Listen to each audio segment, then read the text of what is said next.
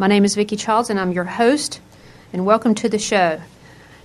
Today we're going to talk about private investigations in the adoption search genre, and we're going to talk with a special guest, Norma Tillman, who will be joining us in a moment. In private investigations, we are often called upon to do adoption searches for birth mothers or for the children who were adopted, or fathers, birth fathers as well. And it's kind of a difficult area because you don't want to intrude on people's lives, you don't want to step on their toes and cause an uproar in people's lives who don't want to be contacted. And I've done a few of these over the years and have been very careful not to interrupt people's lives, at least not any more than that kind of news brings to somebody's life. One case in particular that I worked a few years ago involved a college student whose biological father was visiting Charleston, South Carolina, where I live, and looked me up, came to my office and said, "I really want to find my biological daughter. I believe she's a college student here in Charleston." And he gave me her name, which was not the same last name as his, and said that he and her mother had divorced when she was very little, and he felt like she didn't know anything about him. So I had him write a letter to her, and then I delivered that letter to her after I found her and gave it to her. And before I even got the words out of my mouth that somebody's looking for you, she said, "I have a father somewhere, don't I?" And I said, "Yes." And she never knew this. Her mother had never told her this, but it was something that she had felt, something that she had missing in her life, and knew that her connection to the man she grew up with, that she thought was her father, was not the same as it should have been. So she wasn't totally surprised. She read the letter and eventually contacted him on her own, which I told him I would deliver that letter, but I would not, tell him where she was unless she wanted to take that step. And she did. And it turned out to be a very happy reunion, a very successful reunion. But today, Norma Tillman is going to join us, and Norma is one of the country's preeminent experts on finding missing persons.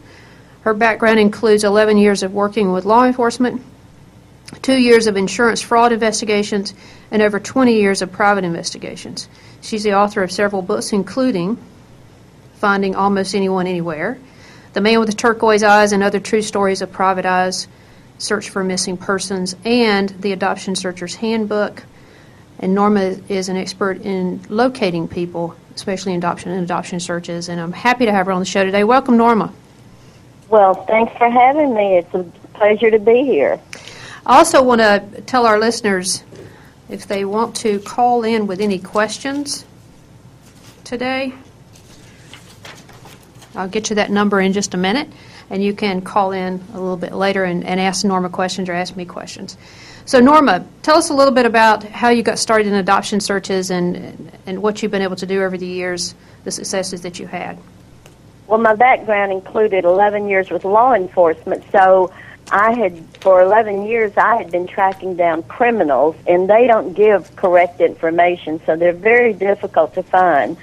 But because I'd worked on so many criminals and worked on the 10 most wanted, I thought I could find anyone.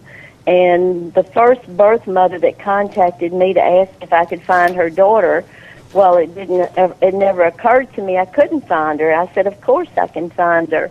And it turned out that the adoption search was more difficult to me than searching for the 10 most wanted. I found there are so many barriers and so many obstacles, and that the information was not public and everything was sealed. But I also learned there is a way to find information, but it takes some digging. And I dug at the courthouse and at the library, and soon I understood the adoption process, and I understood what records I could have access to. And with that information, I was able to track down adoptees, birth parents, and other members of the biological family. But it was not easy. It was very time-consuming and very difficult. Like I said, there were just so many barriers in the way. But once I understood the process and I understood the law, I was still able to come up with a name to look for. And I want to talk about those. I want to talk about those legal issues in the law. I do want to give our listeners a number: 646 652-2071, 646-652-2071 if you want to call in and have questions for Norma or for me.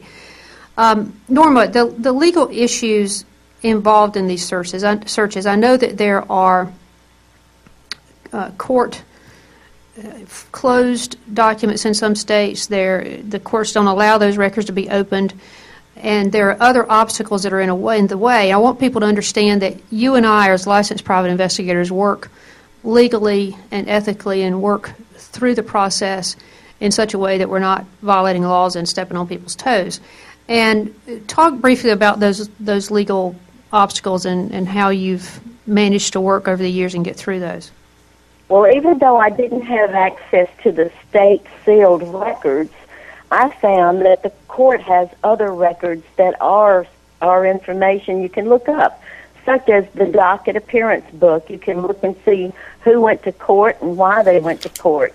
If it says adoption, then it shows a minute book, and you can go to the minute book and you can find out that the baby in this particular case was born on a certain date. Well, by process of elimination and by tracking down all the adoptions that occurred in that year, I was still able to eliminate those that couldn't be and make a list of those that might be, and then tracking down those families and verifying the child's date of birth. One way or the other, you could still track down the information without having to lie, steal, or cheat.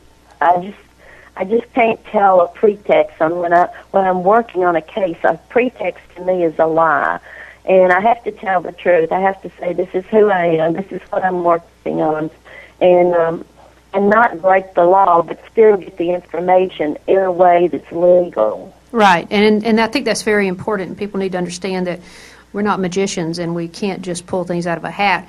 We actually work within the legal system the best way we can to get the information that we can. And now, the first time I did one of these searches was before Google. It was before we could do these internet searches, and it was before we had access to the kind of information we have access to now. It's easier for folks who are looking for somebody, if they have a name, just to put it in Google and go. But there are still obstacles there, obviously, if you have hundreds and hundreds of people with the same name or similar name. But if somebody comes to you and let's say it's a birth mother who 20 years ago gave up a child for adoption, and they know the date of birth of that child and where that child was born, but they have no idea who adopted that child and how to even start looking for that child. So what kind of advice do you give in a case like that?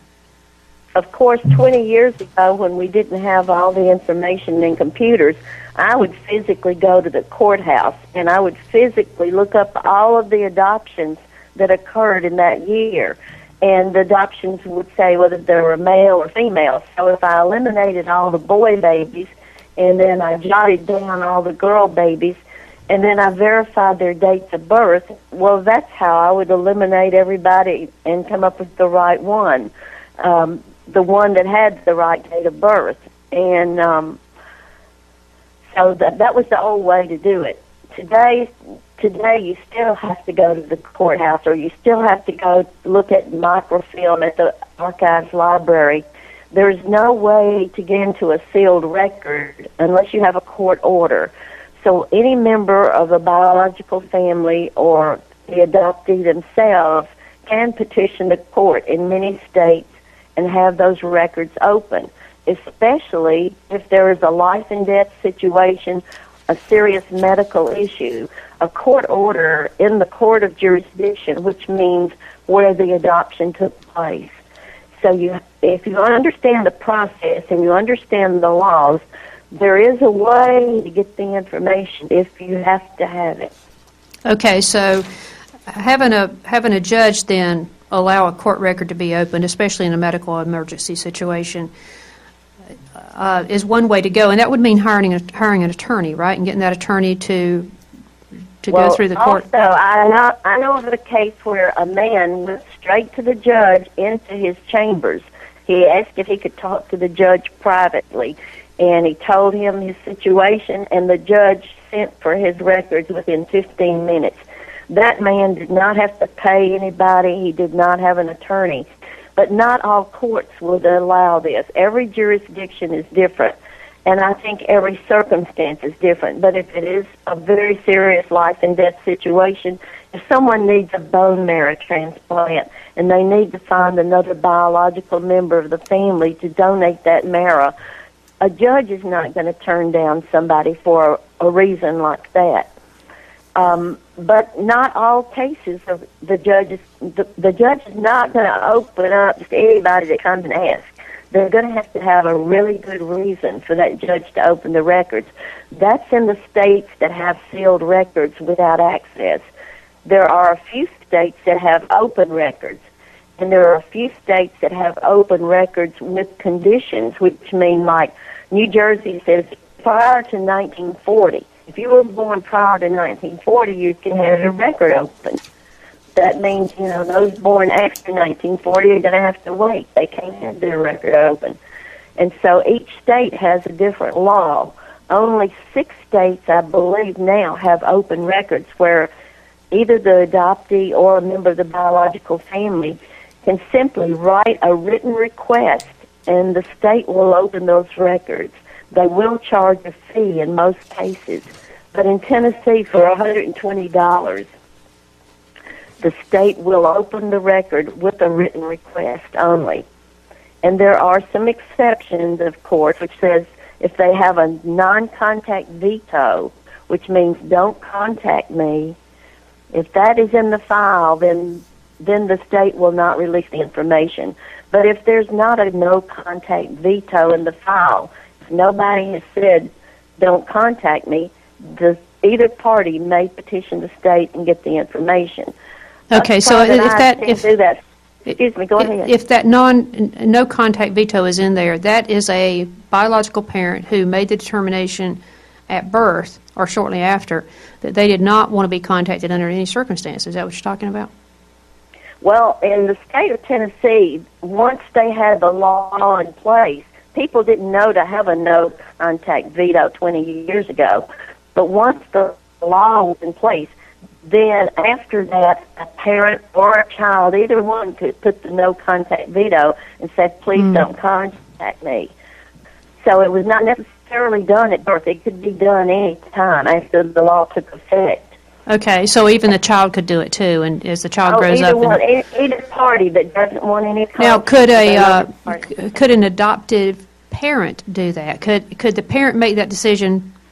No. Okay, so the child would make that decision for themselves. The adoptive parent cannot say, don't contact the child. But, of course, the child has to be of age, right, and whatever the age of the majority, whether it be 18 or 21. So the child would have to be of age before they could even ask for that information. Okay, Norma, we're going to take a quick... if they were younger, the adoptive parents could ask on their behalf if they want to. Right. Yes. We're going to take a quick break. When we come back, I also want to talk about registries and lists that people can go to put their name on for searches. And we'll be right back on the Zeus Radio Network.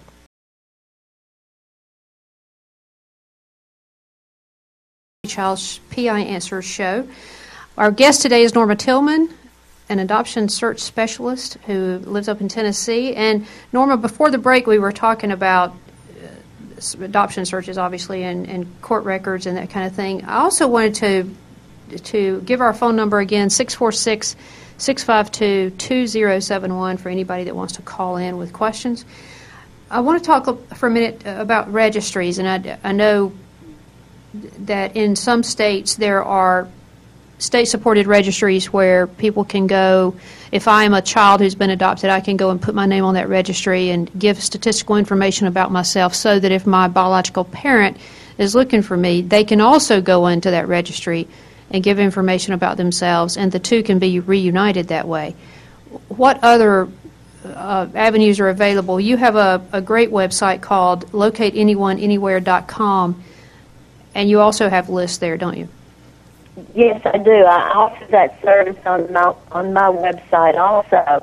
The state registries and the private registries, there are many, many different types of registries, and I recommend people sign up on every one they can. The one I have, two sisters who were looking for each other. One was in, I believe, North Dakota, and one was in Minnesota.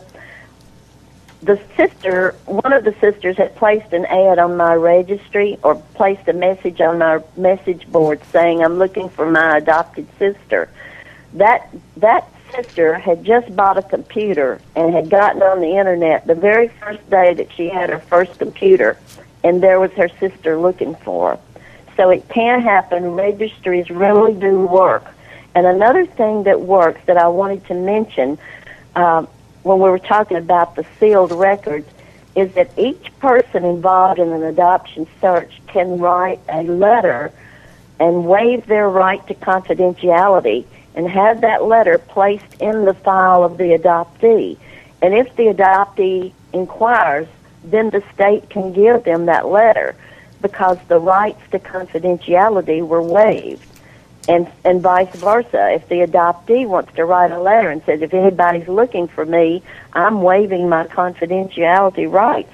Please give them my information. And I think that's a great thing to know for people who might be searching for a biological sibling or a parent, or a parent searching for a child, is to have that information in there so that it is available, and anybody who starts looking can go to the court.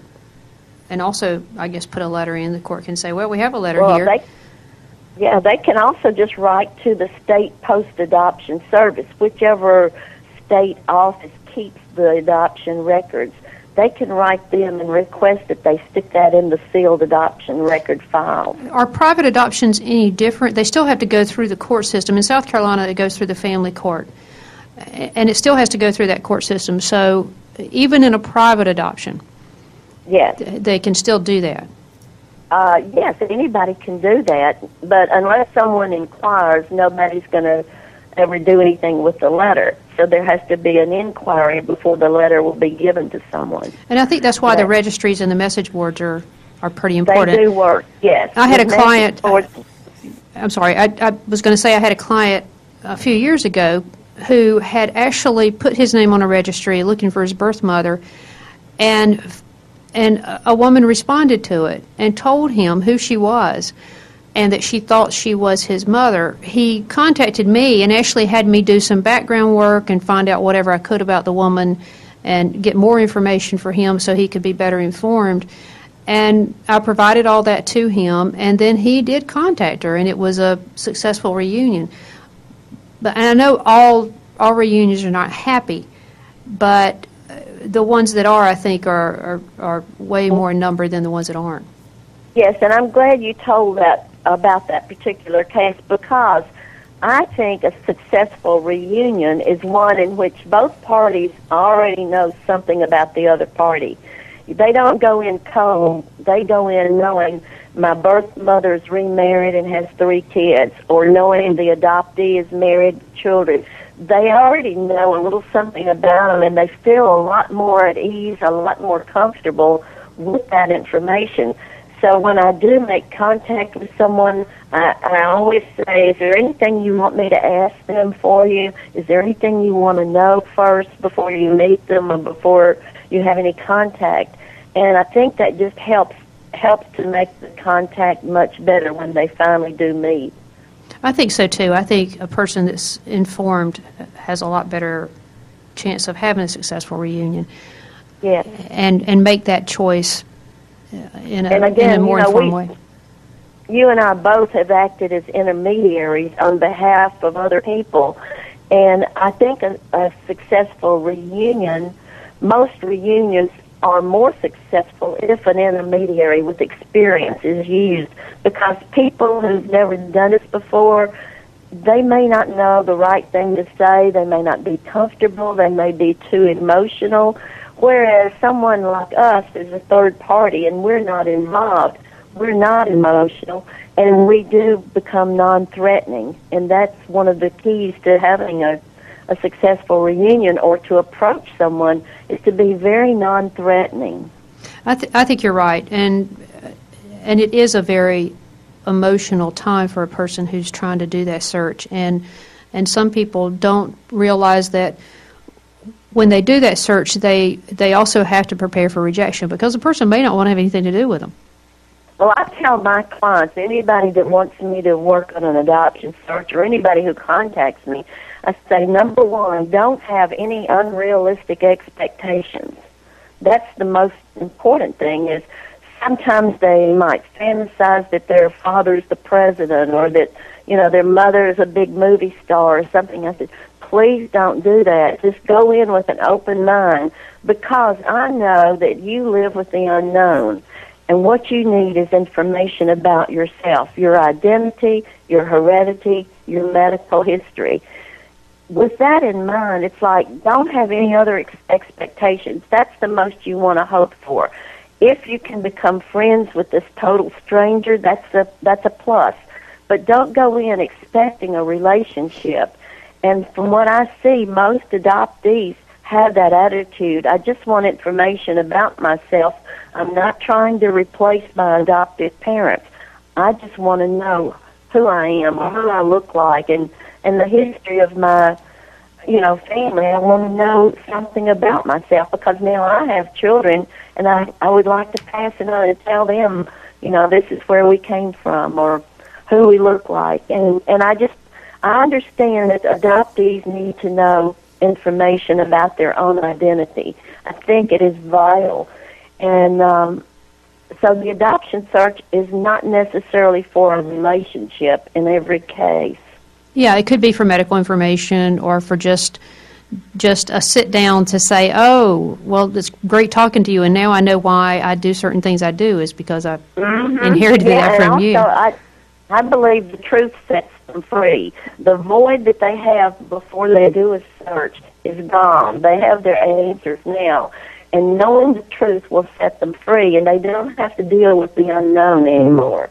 Yeah, in the case of a birth mother, I think she's searching for peace of mind to know that she made the right decision that was in the best interest of her child. She's not necessarily searching for a relationship either.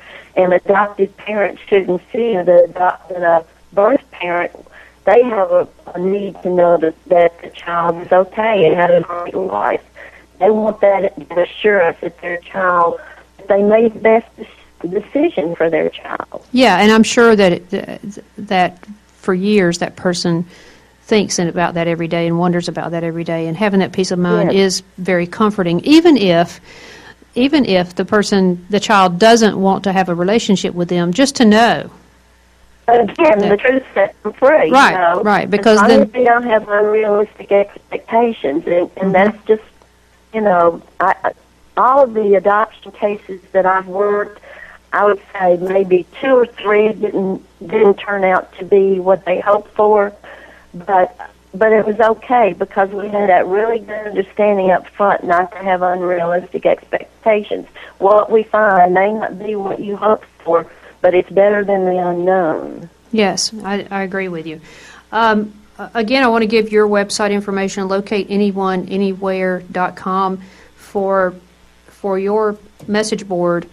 And then the states that have their own message boards, whether it's in South Carolina's Department of Social Services, I think the adoptions go through there. Sure, I think all you have to do is Google. Yeah, I think so too for each state. In the name of the state, yes. And then you can go to that state and register, and then you can also Google private registries and get on those as well, like you mentioned. Get on as many as you can.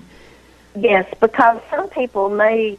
But they only look at 1 or 2. They may not look at all of them, and they may not know there's a state registry. So those who are out there searching will search every board they can find. They will look on every one of them. Some people spend a lifetime and never find the person they're looking for, and that's so sad. That's why a registry can help, because they don't have enough information to do a search, but they do know certain information, a date of birth, a place of birth. You know, if they only have that much information, that's enough to find each other on a registry. Okay. I want to talk a little bit, too, about your book, Adoption Searcher's Handbook, and what that could offer the listener if they're trying to locate a birth child or a birth mother or father. How does that help them? Okay, for one thing, the birth parent relinquishes a child. They sign a surrender. They don't go to court in most cases. They don't They never know what happens to their child or who got their child unless it was an open adoption. So they live with the unknown. Once they sign that piece of paper, they don't know what the process is all about or where to even begin looking for a record. So this book explains the adoption process, what records exist, where to find those records, and it also has the state laws because you have to have a good understanding of what that state says you can or cannot do. So don't even begin an adoption search unless you understand the law and understand the process. That's what this book is about. This book also has sample letters. So, like, if you want to send a waiver of confidentiality, you know, you may not know how to write that letter. There's a sample in the book of how to write for every single record you might want to request. The book it's full of good information, and it's what I recommend before people begin an adoption search is know what you've got to look for. Okay, and that book is available at your online bookstore, normatillman.com, and also LocateAnyoneAnywhere.com.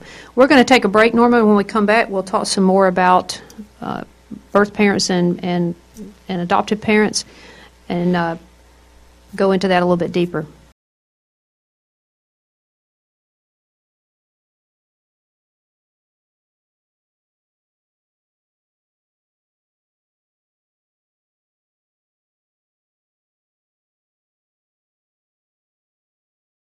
Vicki Childs, and our guest today is Norma Tillman. You can call in with questions at 646-652-2071. Norma, I wanted to go in a little bit to adoptive parents. When I've been contacted in the past by children who wanted to find birth parents, I've always asked them the question, do you have a name, and what do your adoptive parents tell you? What can they tell you, and what will they tell you about your birth mother in particular, and do they have any information? And sometimes they will tell me that their birth parents won't help them a bit, that they won't participate in it, they don't want them to contact the birth parents, and I think that's incredibly hard for that child to accept and makes it much harder to do the search. Have you had experiences with that? Oh, yeah, I agree completely with what you just said. Adoptive parents were not informed at the time of the adoption that adoptees someday are going to ask questions, and they need to know their identity. No one tells them that at the time of the adoption, and unfortunately, they don't understand. But way back in the 70s, a study committee for the American Pediatric Association revealed that adoptees and others, anyone needs to know their identity. It's vital to human development. So with that in mind, the study committee of the American Academy of Pediatrics should have spread the word through all the pediatricians who should in turn have told adoptive parents, adoptees are going to need their identity. This is just normal. They will have questions and they'll need answers. But adoptive parents were not taught and were not prepared in many cases. And unfortunately, they don't understand why is the adoptee wanting to know about their identity. Don't they love us? Weren't we good parents? You know, they feel very threatened by that. And I think at the root of that is basic fear. They have a fear that the child will gravitate toward the biological parent and leave them behind after all they've done for them, kind of thing. Mm-hmm. And even the parents, even the adoptive parents, in cases I've been involved with, who knew the name of the birth mother or birth father or knew where that person went to high school or knew a good bit of information, they don't want to give it to the child sometimes because they don't want to make it easy for them to find these people that they might gravitate to. Yes, and unfortunately the social workers who were assigned to the case probably knew this but didn't tell them, and the adoption agency didn't tell them. The pediatrician didn't tell them. No one told adoptive parents, someday your child is going to need to know their identity, but don't feel threatened by it. They're not searching for someone to replace you. They just are curious, and that's normal to be curious about your own identity. And I think on the opposite end of the spectrum are open adoptions. And talk a little bit about what constitutes an open adoption and how the parties have to agree and how open are they, or are there varying degrees of openness and talk about your experience with those. Okay. Adoptions, most private agencies offer open adoptions as well as private adoptions. There is a fee involved, and adoptive parents they pay dearly to adopt a child. And in most cases, they're given non-identifying information, which they may or may not ever give to that child. But most adoptive parents have that information. It may not give a name, but it will give a lot of information about the birth parents, such as they were college students, and the father was 6 feet tall, the mother was from a family who ran the local bakery. I mean, it's got bits and pieces of information that can certainly identify the biological parents later on in life. But many adoptive parents won't give the child that non-identifying information. But the child can sometimes still request that from either the agency or the state. An open adoption means that the birth parent, the mother, can choose the family that she wants to raise her child. She has a choice. Maybe the agency will have 10 families that she may make a list. Here's what I want. My religion is important to me, so I want my child to be raised by a certain religion parents. So then that agency will narrow down and give them a list of parents of that religion. And she may also say, I want the adoptive parents to be college educated. I want them to come from a family of a lot of children. So she can put in what kind of family she wants to raise her child, and more than likely it will be very similar to the biological family. Okay, then the birth mother can choose, this is the family I want, once the agency gives her the different files and lets her have a choice. This is the family I want to meet. They will bring in that family and let that family meet the birth mother, and the birth mother meet the family. They both know who each other are. That adoptive family can be at the hospital when the child is born and can actually take the child home from the hospital if it's an open adoption and all the papers are signed and everybody agrees. They also allow the birth parent to continue to have contact with the child. They can visit, they can meet the birth parent anytime. You know, they can set their own rules and regulations. Here's what we want. And so, again, it's an agreed open adoption where everybody knows who everybody is, and that child gets to know their biological parent while being raised by their adoptive parent. And it's a great thing. I think it's wonderful, and I think it's healthy for everybody involved, because then no one is threatened by the other person. It's not the unknown. They all have the information, and I just think it's a healthy situation for everyone. I think it's great. Yeah, I think in a lot of cases that I've seen, those work pretty well. I had a client who came to me way back in the later 80s, and she was looking for her father, who was a soldier in Vietnam. Her mother was Vietnamese, and she came to me. She had his name, which the last name was Smith, so good Lord have mercy. There were, you know, it was kind of a nightmare at first, but I was able to narrow it down and eventually found him and connected the two of them. And it turned out okay. I mean, she's continued to have limited contact with him. But then in later years, she actually had a child and wasn't married and wanted to give that child up for adoption. So I was with her when the child was born. I was with her when she met the adoptive parents who she chose and agreed to in a private adoption. And I was with her when they came and took the child and brought the child back 6 months later for a final adoption hearing. And it continued to be open, but with limitations. And then when that child, who's now 19 or 20, ended up contacting her birth mother, then I was there for that reunion too. And it was an interesting full circle. Now, it hasn't turned out to be the greatest reunion in the world, but it was an interesting kind of full circle thing to watch. Yes, it is. And to have to have that ability, to have that openness, I would think would be a little scary for all the parties involved.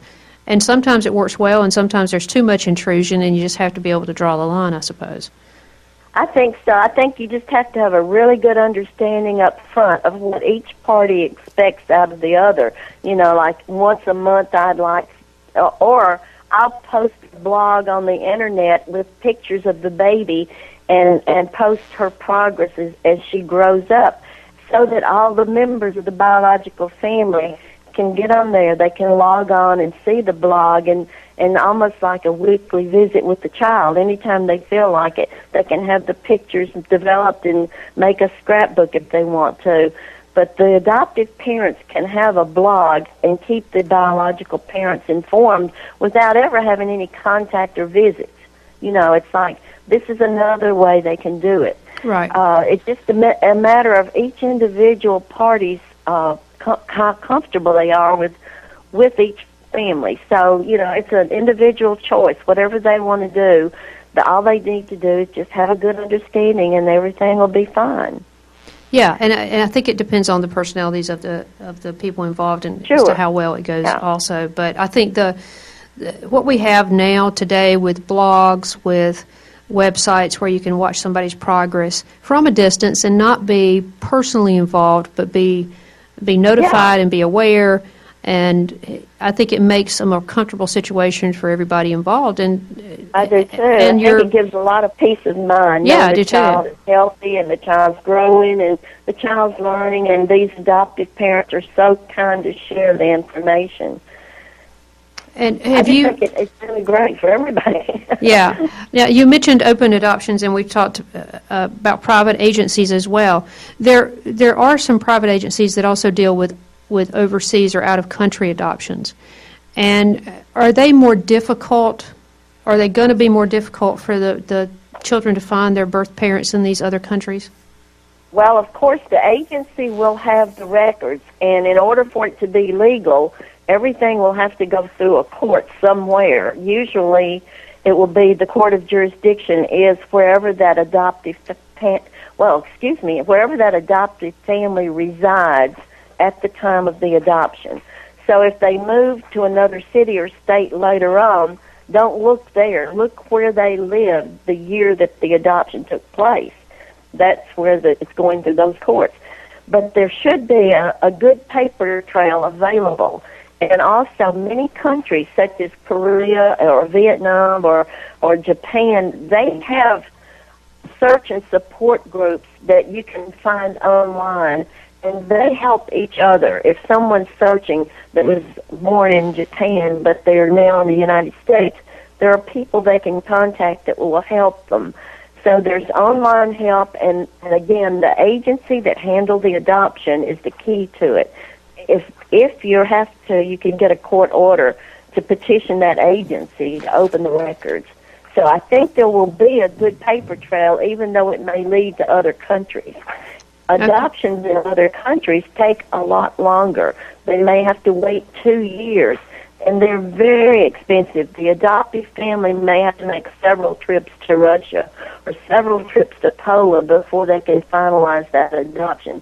So going to another country is very, very expensive. And adoption agencies may charge $30,000, $40,000, $50,000 for their services also. And if we have time, I don't know if we're going to have time to talk about this, back in the 40s and 50s, there was a black market baby selling racket. I do want to talk about that. I'm up against a break, though, but when we come back, let's talk about that some more. This is the Zeus Radio Network for Hear Women Talk, and we'll be right back.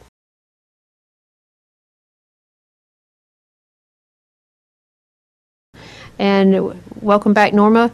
We were talking about private adoptions and how much they can cost, and especially if they involve foreign countries.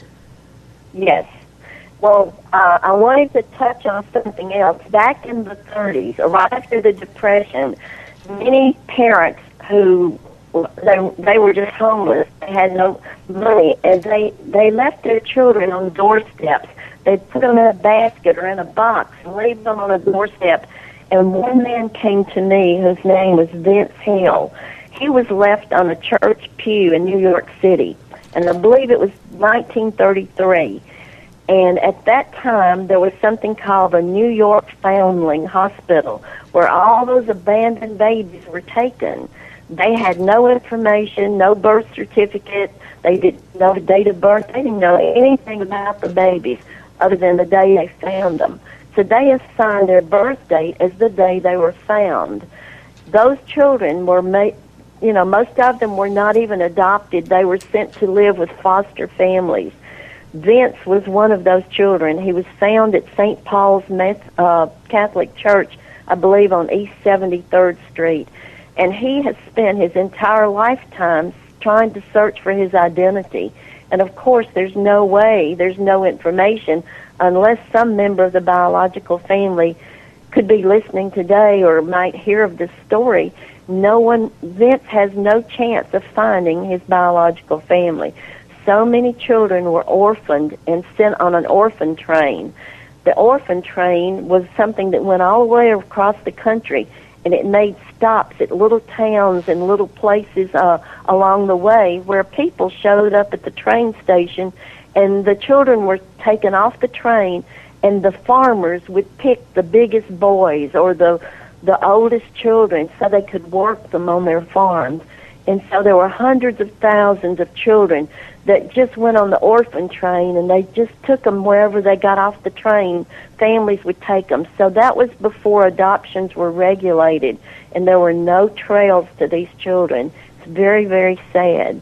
So now, if that happened, of course, the state would take possession of that child and there would be a trail. Yeah, yes. There would be a trail, and they would decide what to do. Today, but before there were any regulations, anything went. You know, it's like there were no legal processes, and children were just given away. They were just given away to any family that wanted them.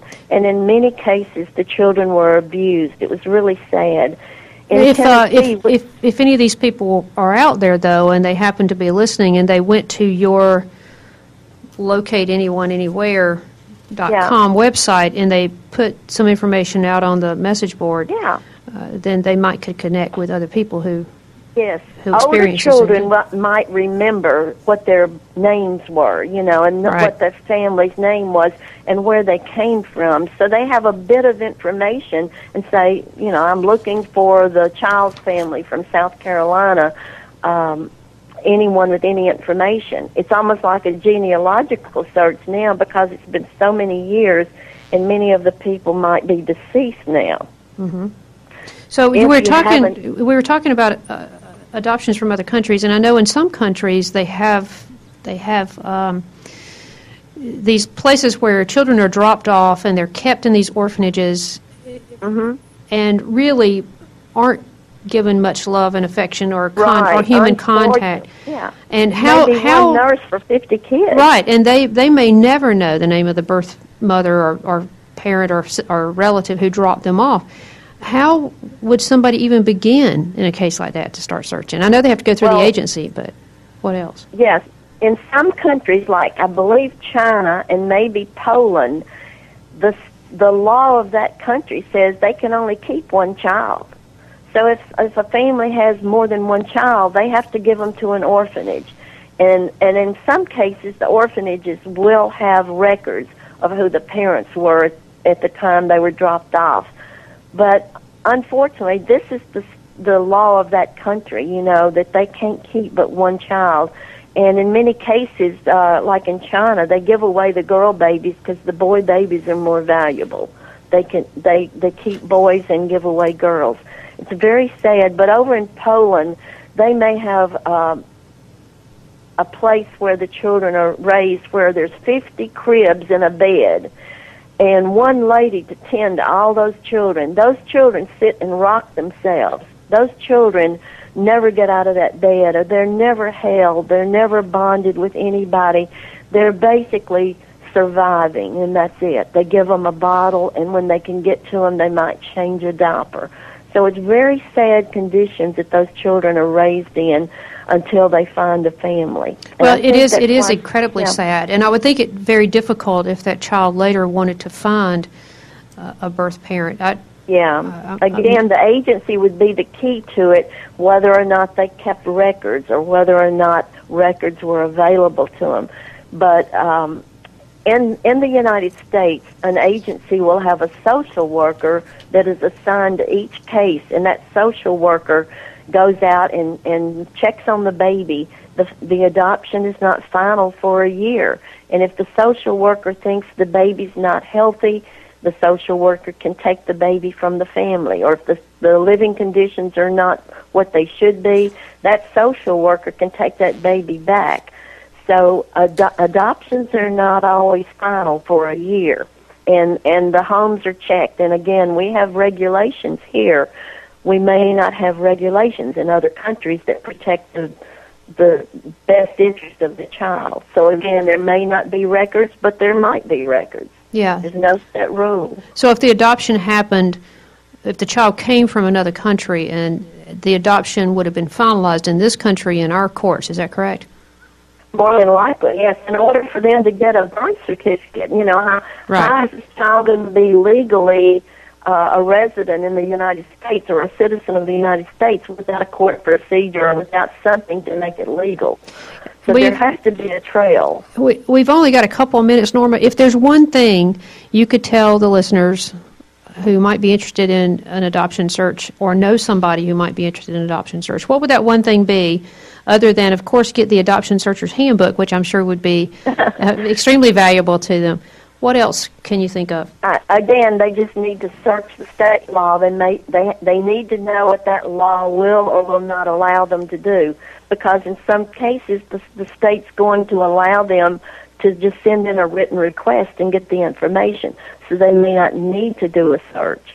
So they just need to understand the law, and then after that they need to understand the adoption process that took place in that state. And I always say that the search begins wherever the trail ended. So depending on what year the adoption started, that might be where you have to begin the search.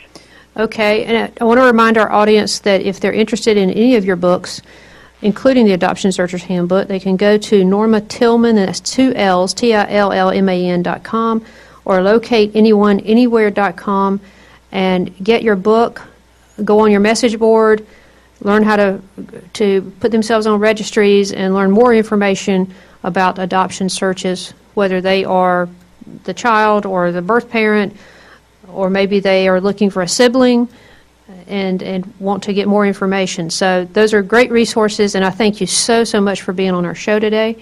If you have any questions for Norma, you can email her at normatillman.com. You can also email me at blazerinvestigative.com. And we appreciate you listening today. Thanks for joining us, Norma. Thanks for having me. This is the Zeus Radio Network for Hear Women Talk. I'll see you next Thursday.